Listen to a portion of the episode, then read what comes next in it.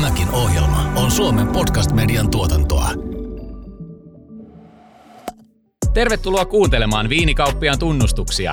Tässä showssa puhutaan viinistä ilmiönä, mistä viinitrendit tulevat ja miten viinibisnes pyörii. Korkkaamme tämän podcastin perehtymällä siihen, mitä sommelier tekee. Seurannasi ovat tänään juontajat Jetro Roosted, Viinitien Master of Wine Heidi Mäkinen sekä jakson vieraamme koko Suomen sommelierina tunnettu ravintoloitsija Samui Langelof. Ohjelman tarjoilee Viinitie. Tänään onkin sitten mielenkiintoinen väite ja se menee näin, että ei tarvitse olla ammattilainen tietääkseen, mikä on hyvää viiniä. Meillä on huippuosaamista paikalla ravintola Murun Pastiksen, Ultiman, Finjävelin ja uuden Lillan eh, menestyksekäs ravintoloitsija ja sommelier Samuel Angelov. Sä olet pitkälinjan viinin ammattilainen ja ravintola-alan merkittävä vaikuttaja, joka on myös kouluttanut useita suomalaisia sommelierejä. Tervetuloa. Moikka Jetro ja kiitoksia. Mitä kuuluu? No ihan hyvä. Sitten puuttu suuelle mun mielestä. Ää, mä, niin totta, sitä Joo, ei ole sitä tähän ei mainittu, joo. Joo, mutta Joo. nyt se tuli mainittu. Joo, suuellekin tuli mainittu. Hyvä. On muuten hyvä paikka. Eikö muuten? Huippu. Aivan fantastinen. Ja se viinikellari on fantastinen.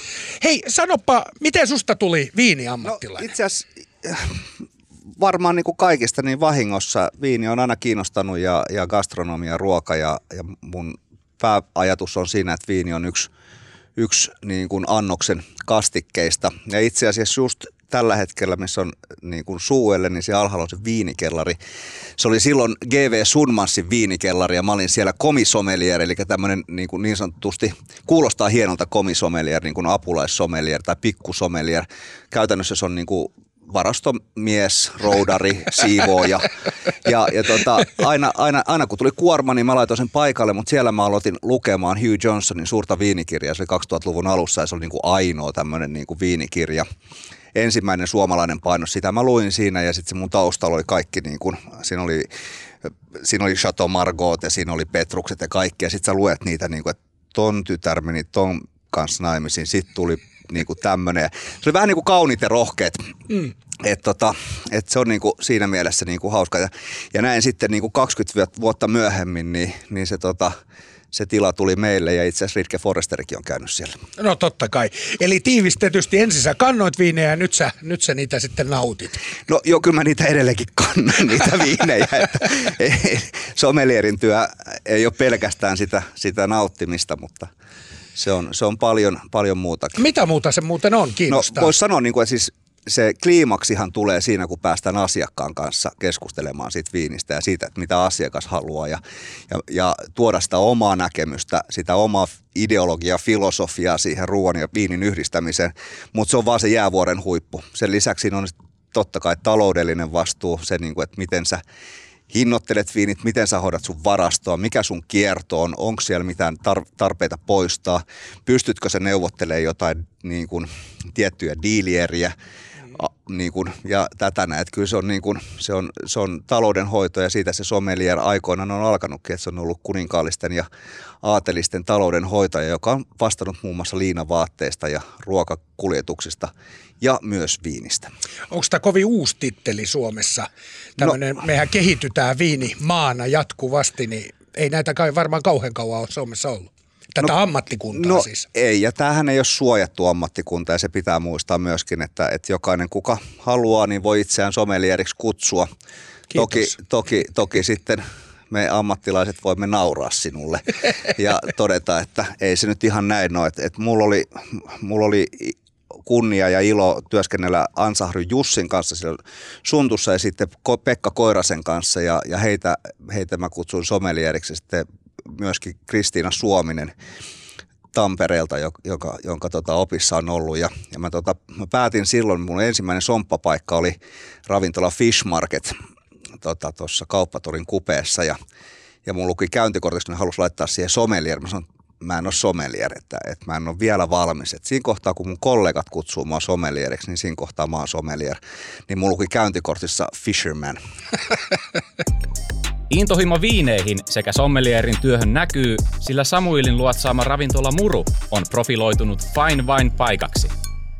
Niin, Turussa liikkuu semmoinen huhu, että muru, ravintola Muru olisi nyt tämmöinen fine wine paikka ja siellä olisi nyt kaikki sitten niin kuin viimeisempää. Pitääkö tämä paikkansa? Totta kai se pitää paikkansa. Se on kuule, kun jotain huuhtoutuu tuonne Aurajoen rannoon, niin se on suuri juttu. Se, se on just näin. Itse asiassa meillä on yllättävän paljon tota, kanta-asiakkaita Turusta, jotka tulee, niin kuin, meillä on seurueita, ketkä tulee useamman kerran niin kuin kaudessa. Joo, ehkä se johtuu osittain siitä, että aina kun, aina kun on kyseessä Viini ja Angelov, niin se homma lähtee lapasesta. Ja se on, niin kuin, se on, se on vaan näin. Ja, ja, ja tota, kun muru avattiin kymmenen ja puoli vuotta sitten, niin Toki silloin oli budjetti vähän pienempi, ei ollut kauheasti rahaa, me saatiin tosi paljon jeesiä monelta, monelta maahantuojalta niin kuin mm. pitkiä maksuaikoja. Me pystyttiin kasaamaan semmoista pientä kellaria ja kierrättää sitä kautta. Mutta sitten se kellari on lähtenyt kasvamaan ja sitten tulee, tiedätkö, niin kuin joku soittaa joku maahantuo, esimerkiksi Heidi, että nyt olisi tämmöinen näin, niin mä, mä aika helppo, kyllä mä aika helposti ostan Joo. viiniä. Ja sitten se, sit se jemmataan sinne ja sitten tietyllä tapaa somppaa myöskin, vaikka vaik mun tehtävä on hallinnoida sitä varastoa ja katsoa sitä taloudellista puolta, niin mulla on semmoinen pieni niin kuin, tiedätkö, hamsterin niin kuin juttu, että mä jemmaan niitä flindoja joka paikkaan ja ja, ja sitten sieltä löytyy kaiken maailman juttuja. Kyllä meillä on niin kuin tänä päivänä, meillä on viinilistalla noin 7500 viiniä, ja sitten listan ulkopuolelta on varmaan, jos mä sanon 200 mm. eri viiniä, niin, niin löytyy. Samuil on tehnyt töitä viinien parissa yli 20 vuotta. Mitä siinä ajassa on ehtinyt tapahtua sekä miehen omassa makuaistissa että suomalaisten mieltymyksissä? Mikä aperitiivi on ollut menneiden vuosien suosikki? No miten sä Samu, kun sä oot ollut, niin kuin sä sanoit, 20 vuotta sitten oli se GV Sundmansin kellari ja nyt sulla on se Suellenin kellari, niin miten sun äh, maku on muuttunut tänä aikana ja onko sä nähnyt sitten myöskin, että suomalaisen kuluttajan maku on muuttunut viimeisen 20 vuoden aikana? Niin, no ehkä, ehkä oman maun muuttuminen, sitä ei välttämättä, tai mä en tiedä huomaako mä sitä niin kuin suoranaisesti niin kuin isossa kuvassa, mutta kyllähän niin kuin maku muuttuu jatkuvasti. Jos miettii siitä, että kun ensimmäiset viinikokeilut on, niin se on ollut Liefrau Milch, eli Libis, ja Magyar Ferbor, eli Magis. Nyt alkaa tulla tuttuja nimiä meikäläisenkin no niin, nuoruudesta, no niin, jo. näin. Ja se oli se, se niin kuin, että ekaksi juotiin niitä valkoviineja, sitten mä muistan, niin kuin, että sitten tuli tämä punaviini. Että punaviini on se ainoa oikea viini. Ja sitten juotiin äh, Orjahovitsa, eli bulgarialainen punaviini. Äh, sitä juotiin aika paljon. Ja sitten sit taas jossain kohtaa se muuttui taas siihen, että niin kuin valkoviini, valkoviini oli mielenkiintoinen. Sitten tuli taas punaviini. Ja, ja tällä hetkellä mä en enää tiedä mitä, mutta mä oon joskus kuvannut sitä silleen, että punaviini on niin kuin, tästä onkin itse asiassa aikaa, silloin kun mä tapasin vaimon, eli Annan tota 17 vuotta sitten, niin niin mulla oli tämmöinen valkoviinikausi ja mulle valkoviini oli ehkä kompleksisempaa ja siinä on, niin kuin, siinä on hienompia nyansseja, siinä on semmoisia niin kuin makuja ja, ja tiettyjä niin kuin nyansseja, mitä, mitä sä joudut ettiä ja, ja tota, mä olin vasta rakastunut nyt mä oon 17 vuotta ollut vasta rakastunut, niin tota... Terveisiä vaan vaimolle. Rouvalle, toivottavasti kuuntele tätä. ja varmaan kuuntele. Ja, jos et kuuntele, niin mä pakotan.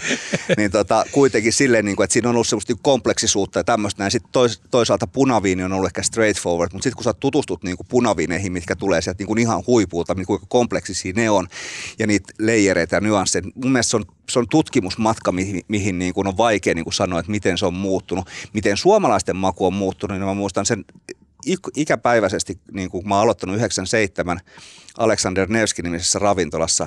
Ja, tota, ja aperitiivi oli silloin poron kyynel tai, tai dry martini. Tiedätkö mikä on poron kyynel? Mutta en, en tiedä kyllä, vaikka Rovaniemellä. Possu, snapsi ja sitten sinne tulee puolukka. Ja tämä oli se aperitiivi, mitä niinku pukumiehet tulee, tiedätkö, hienoa illallisravintolaa syömään. Sitten jos, jos oli naisia, niin he saattoivat ottaa Kir Royalin tai, joo, tai sen näin. mä muistan, se Kir tai, Joo, tai tämmöinen kuohuviini kuuluu ainoastaan äitienpäivää. Champagnea tarvittiin vaan rakastajille ja tämmöistä. Niin sitten kun päästiin 2000-lukuun, niin siitä se champagne muuttui ja, ja tota, nythän champagnea voi niin kuin nauttia koko ajan. No niin nyt meillä on, esimerkiksi nyt, nyt meillä on lasissa tämä Chouette Champignon, eli tutummin pöllö champagnea, niin miten usein sä Samu tänä päivänä juot champagnea ja kuuluuko se muutenkin kuin äitienpäivänä?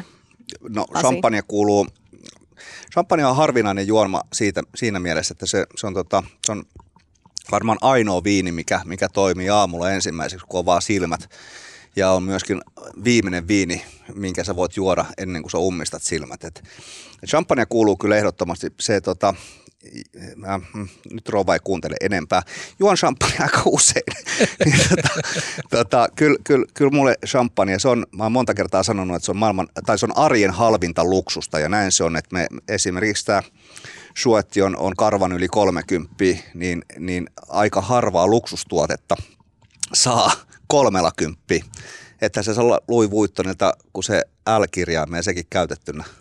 se on ihan totta. No nyt kiinnostaa tietysti tuon sun ammattiskautta, niin miten maistellaan viinejä ja miten, miten tehdä siitä niin kuin jotenkin helppoa ja semmoista maaleista, että jokainen voisi tehdä sitä kotona, maistella hiukan ja leikkiä somelieretä sen yhden tunnin elämässään. Joo, eli 50 Minutes of Sommelier. Niin. niin ne, joo. Mä, tota, mä oon kirjoittanut kirjan semmoisen kuin äh, Samui Langelovin Viinien maailma ja siinä on sloganina, että viini on hyvä silloin, kun se sinusta maistuu hyvältä. Ja tämä on se kaiken A ja O. Et se, se että, että meillä on fantastisia viiniosaajia, niin kuin Heta ja, ja tota Heidi, Heidi tässä näin. Ja vaikka Heidi sanoisi, että tämä viini on sitä, tätä ja tota, ja tämä ihan superhyvä, mutta jos ei se susta Jetro maistu hyvältä, mm. niin eihän se ole hyvä. No näin se taitaa kyllä olla. Et, et me voidaan antaa totta kai osviittaa, me voidaan arvioida viini ammattilaisina ja, ja laittaa se laatuun ja, ja siihen boksiin, mutta mut eihän se ole hyvä silloin, kun se maistuu sun suussa – epämiellyttävältä. Esimerkiksi mä muistan mun tota, edes mennyt isäni, niin poika oli syntynyt Alexander, niin mä olin, tota, mulla oli 83 tota, Magnum Muton Rothschild joulupöydässä. Ja mä, Eli tämmöinen hyvin kuuluisa klassinen, klassinen Bordeaux Siis yksi niin kuin ehkä tunnetuimmista klassisista punaviineistä Bordeauxsta. Mä olin säästänyt sitä tällä, mä ajattelin, että nyt on se oikea hetki. Että poika on syntynyt, koko perhe istuu joulupöydässä – mä avaan tämän viinipullon, mä kaadoin se dekantoiti puolivuotiaan pojan kanssa totta kai ja maistoin sitä, mun mielestä oli taivaallinen, sitten Faija sanoi, että mitä helkuttiin tää olisi, mä näen mutsi potki pöydän, oh hiljaa, tää on varmaan joku hieno juttu. Ei se maistunut Fajalle, mm. mä nautin siitä. Niin, niin. Joo, Heidi on mulle maistatuttanut kymmeniä viinejä, niin erehdyksä Heidi koskaan? Nämä on kaikki ollut nimittäin hyviä. Onko mahdollista, että sä epäonnistut? Kyllä, tosi monesti. Kyllä varmaan niin virheitä on tullut enemmän tehtyä kuin, kuin onnistumisia, mutta se on myöskin tavallaan niin ammattilaisen vastuu tietyllä tavalla, että mekin maahantoina tuodaan Suomen markkinoille saataville tosi paljon viinejä, mutta meidän vastuulla on se, että me valikoidaan niin tavallaan jokaisesta kategoriasta ne niin kuin, ehkä niin parhaimmat laadullisesti ja totta kai myöskin niin meidän, meidän niin liikeideaan sopiviksi ja, ja se, että maistelee, ei se ole niin aina just hinta, mikä määrittää sen viinin laadun tai vanha vuosikerta, vaan, vaan siinä on tosi paljon erilaisia tekijöitä, että mikä sen viinin laadun, laadun äm, tekee ja, ja kyllä niitä virheitäkin sattuu, että kyllä niitä niin kuin hutiostoksiakin tullut tehtyä ja, ja tuotua markkinoille ja sitten pitää miettiä, että miten tästä vaikka pääsisi eroon. Niin on, jokaisella viine käyttötarkoitus. Se voi olla vaikka kastike tai klögi. Niin, niin. Ei se sen kummosempi ole. Ja, ja, siis, ja, ja sitten pitää myös muistaa se, että on, on, on e, eri laatuisia viinejä eri tilanteeseen. Et, et, en mä, en mä juo, juo champagnea joka maanantailta. et, et, jos oppi tulee kylään, niin kyllä mä oon mieluummin kuohuviini. Se on ihan totta. Miksi viineen muuten ylipäätään maistella? Eikö se nyt jo riitä, että ne on raahattu alkosta pöydälle, niin juodaan sitä, mitä Niin, mitä on tuotu. Niin. Niin, ja, niin, kyllä se varmaan silleen on, että sitten kun sä oot sen ostopäätöksen tehnyt ja sä oot päättänyt, että tämä viini juodaan, niin totta kai se juodaan. Mutta näin ammattilaisena niin kun mä maistelen viiniä ja yritän löytää sille käyttötarkoituksia ja yritän muistaa sen niin kuin omassa niin kuin datapankissani, niin kuin, että, että tässä on tämmöisiä niin kuin tässä on tämmöinen hapokkuus, tässä on tämmöinen rakenne, tässä on tämmöisiä aromikkuuksia ja nämä yhdistettynä toimii tämmöiselle ruoalle, kun sen tekee toi ja toi kokki. Mietitkö Samu aina sitä viiniä, niin kuin, että mille ruoalle se toimii vai onko se viini koskaan niin kuin sellaisenaan? Niin siis mä mietin, voihan viini olla pelkästään sellaisena, että se ei olekaan ruoalle, mutta kyllä mä niin kuin mietin sitä rakennetta ja rakennehan se ratkaisee sitten, että mille se sopii. Ja voihan se so, sovitus olla vaikka laiturin nokka. Mua kiinnostaa, kun sulla on tuommoinen ammatti nyt mikä on, niin kun sä järjestät kekkerit, niin tuoko sun ystävät tai juhliin kutsutut niin erilaisia viinejä sulle ja varsinkin sitten kun te porukalla se avaatte ja sä toteat mielessä, että nyt on karmeaa paskaa, niin kehtaatko suoraan sanoa sen? No viimeksi kun mä järjestin juhlat, niin tota, esimerkiksi Ketolaisen Pasi toi mulle kyllä aika hienot viinit ja itse asiassa Heidikin oli siinä kimpassa mukana. Se oli mun omaa vuosikertaa Saksasta ja, ja, tota, ja, ja Essi Avelan toi mulle muistaakseni 2002 kristalli, että ihan ok. Niin, niin että ei ollut valita. En, mä en mä valita, eikä se, ole sama asia kuin kukkakauppialle, kukaan ei tule kukkia. Että, niin, tätä mä just ajattelenkin, niin että, että jos mä toisin, tuli se sun kekkereihin, niin kuinka valita viini somelierille, joka on juonut jo kaikkia viinejä? niin, mutta tämä onkin hyvä kysymys. Kato, viini on, viini on elävä. Se, se, tai siis suurin osa viineistä on eläviä. Ja, tota, ja viinihän kehittyy koko ajan. Ja se, se, että me nyt nautitaan tämä suetti tässä tälleen, jos me tätä samasta erästä suetti vuoden päästä, niin se on erilainen. Siinä on erilainen niin kuin kehityskaari ja, ja se, on, se, on myöskin hauska, mutta se on ehkä mun oman pään sisällä olevaa tämmöistä niin kuin, niin kuin sairasta niin kuin sairaaloista tutkimista ja miten se viini kehittyy ja näkyy. Ja tiedätkö, se, on niin kuin, se on oma juttunsa, mutta, mutta ehkä tämmöisen niin kuin, se on kivaa. Niin, kato, kun ja sitten kiinnostaa sekin, kun puhutaan valokuvaa muistista ja, ja, ja ihmisiä, joilla on tämä kyky, niin onko sulla sitten, kun sä oot paljon näitä viineen maisteot, jos sä näet etiketin nyt vaikka tosta, niin mm. tuleeko sun heti joku assosiaatio mieleen? Kyllä tulee. Se maistuu tolta. Joo, okay. mutta mä en muista nimiä.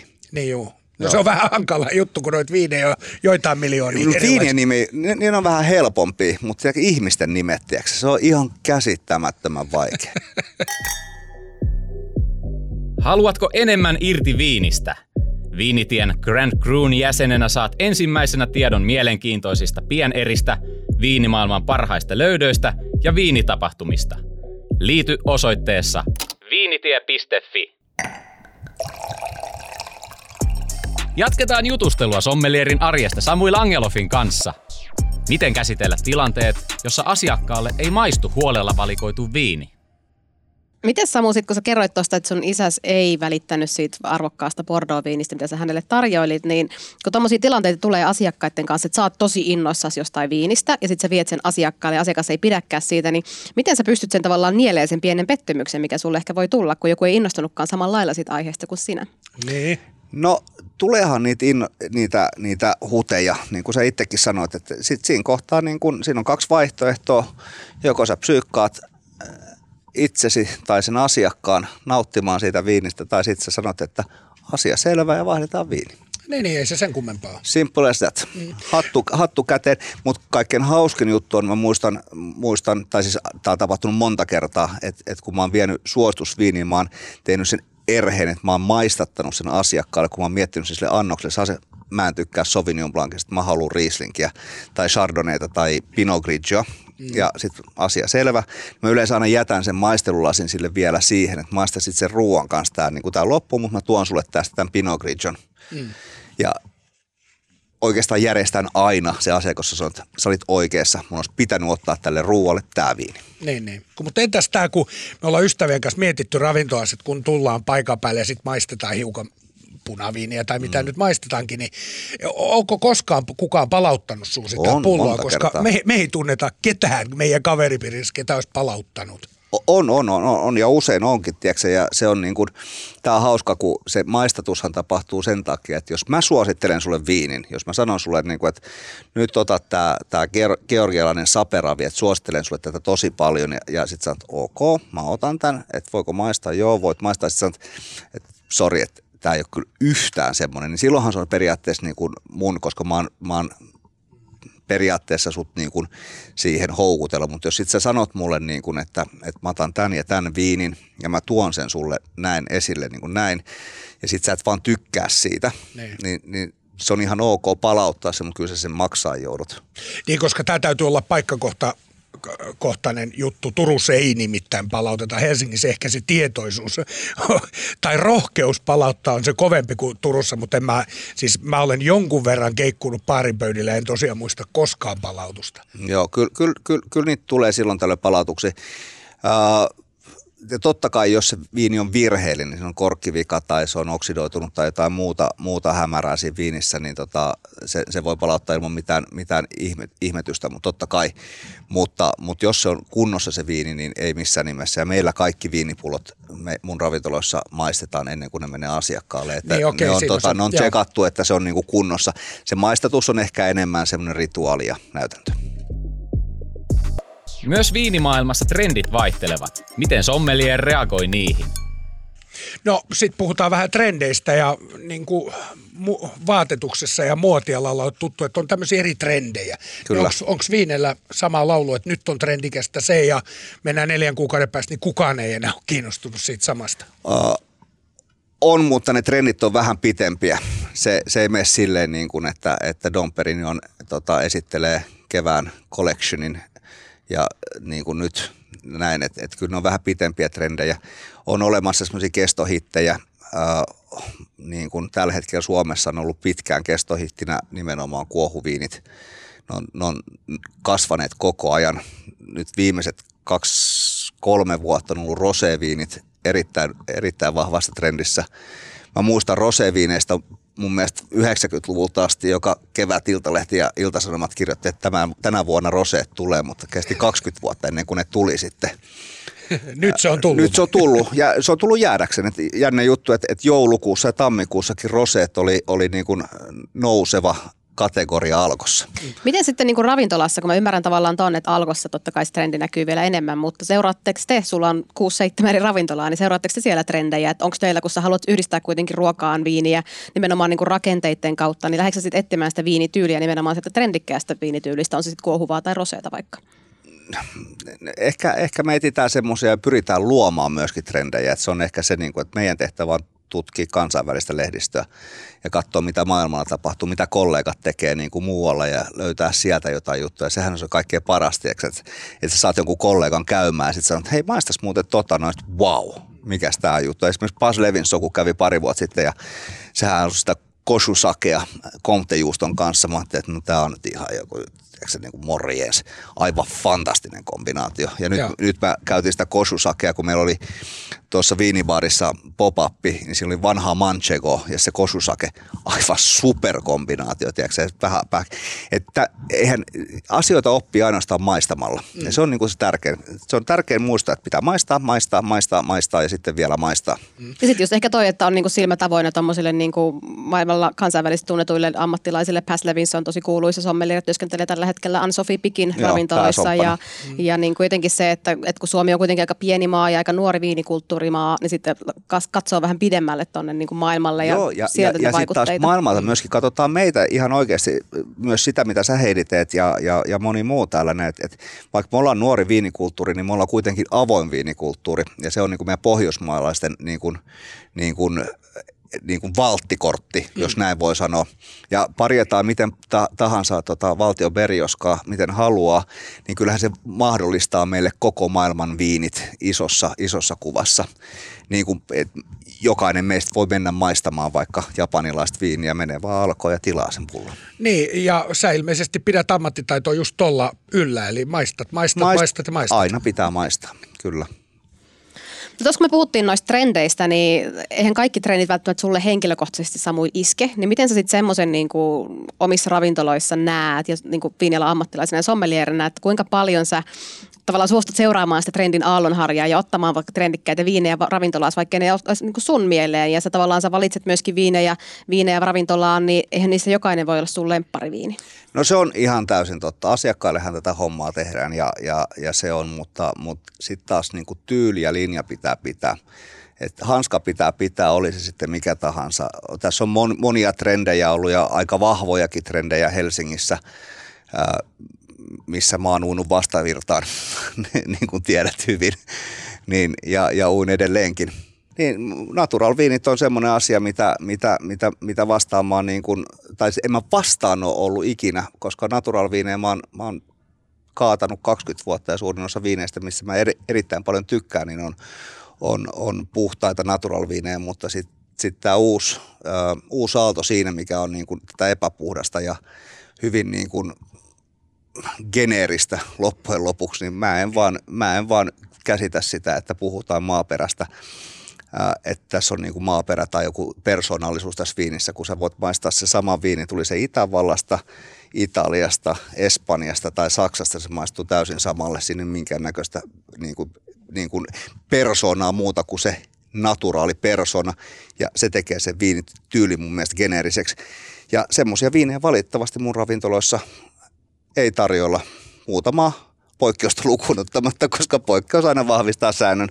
Mutta sanotaanko, että murussa niitä ei ole. Ja monet on kysynyt multa, että onko sulla naturaaliviine. Mä on mulla naturaaliviine, mutta mulla ei mulla ei semmoisia likaisia naturaaliviine, mulla on puhtaat naturaaliviine. Eli onko sulle niin kuin laadun yksi tärkeimpiä tekijöitä viinissä myöskin se niin kuin alkuperän tunnistettavuus? Kyllä mä tykkään siitä. Kyllä mun mielestä viinin pitää puhua sitä, mitä se on. Viini, mun maailmassa viini tehdään viini, viinitarhoilla – ja puhutaan, että kun naturaaliviinejä tehdään, niin sit pyritään olemaan, olemaan niin kuin manipuloimatta sitä, sitä viiniä, niin ei ole vaihtoehto. Se on manipulaatio ja se käyminen.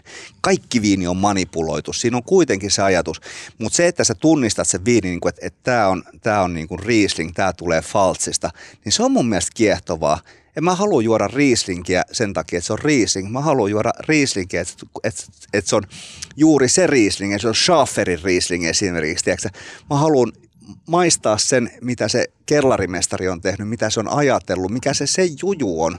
Eihän mä niinku syö, syö niinku ruokaakaan sen takia, että se on niinku vaan niinku ruokaa. Ne. Niinku, ainakaan aina. Samuil hankkii viinejä myös sijoitusmielessä. Mitkä viinit ovat sellaisia, joista saa parhaan tuoton? No mitkä on semmoisia viinejä, mitä sä koet, että tois kaikista parhaiten sen tuoton. Sä sanoit aiemmin, että sä et juo naturalviineja tai et osta naturalviineja. No nehän mutta... ei kestäkään, että sä voi sijoittaa niihin, kun ne kuolee, tiedätkö, kolmessa viikossa. Varsinkin ne naturalviinit. Mutta sitten jos puhutaan tämmöisistä niin perinteikkä, perinteikkäimmistä niin kuin, äh, luonnonmukaisesti tehdystä viineistä, esimerkiksi Burgundin Romane Kontista, niin kyllä, kyllä esimerkiksi siinäkin on niin kuin, se, se, se on varma sijoitus. Se on täysin varma sijoitus. Ää, Alkosta kannattaa etsiä Bordon ykkös, ykkösluokan viineet. Alko saa yleensä 12 pulloa Petrusta. Mä oon siellä jonottamassa niin kuin oven takana, koska siinä on, se on niin kuin tämä sosiaalidemokraattinen juttu, että kaikille tasapuolisesti first, serve, first in, first serve. Ja, niin samaan aikaan, kun mä ostan sen, kun mä astun siitä ovesta ulos, niin sen arvo on jo noussut. Et, et kyllä, kyllä, kyllä niin kun, kun sijoittaa viiniin, niin kannattaa miettiä tarkkaan, niin kun, että et, et viini pitää olla jonkinnäköinen niin kun status jo olemassa, tai sitten pitää olla tosi hyvä ja haistaa se status ja se mahdollinen nousu, tai yleensä jos vaihtuu kellarimestari tai viinintekijä, niin, niin, niin siellä saattaa olla sellainen pieni potentiaali, mutta, mutta kyllä klassisiin alueisiin ja, ja tämmöisiin niin klassisiin viineihin sijoittaminen tuo aina rahat takaisin. Onko sä sijoittanut Jetro viineihin, että sä sijoitat vaan kämppiin? Mä oikeastaan olen enempi kämppiä, että ei, okay. ei, ei ole vaan, ei niin sitä tietoa. piti kysyä, että kun sulla on juhlat, niin mm. tuoksi jengi sulle niinku yksiöitä?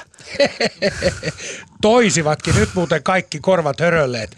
Tässä on jo meikäläisen puolesta lahjavikki laitettu. Ei kyllä ne tuo, no kun oli neljäkyppiset, niin yksi innokas K-kauppias toi kymmenen korillista, tosi, to, tosi kossua. Joo. Ja, rapujuhlat Kuosissa. No sanotaan näin oli. Seuraavat o- kymmen, ai oli. oli. Joo, okay. meitä oli iso porukka. Kato, hauskaa perjantaille jo hintaa. Hei, kiitos paljon haastattelusta. Kiitos. Kiitoksia. Tämä oli Viinikauppiaan tunnustuksia podcastin avauskauden ensimmäinen jakso. Seuraavassa jaksossa perehdymme viinituotannon saloihin Chateau Carsäänin viinitilaa Ranskan Bordeauxssa pyörittävän Nea Pärilundin seurassa. Tämän sarjan tuotti Viinitie – jos pidit sarjasta, muista seurata sarjaa Spotifyssa tai tilaa show Apple Podcastista. Nähdään ensi kerralla.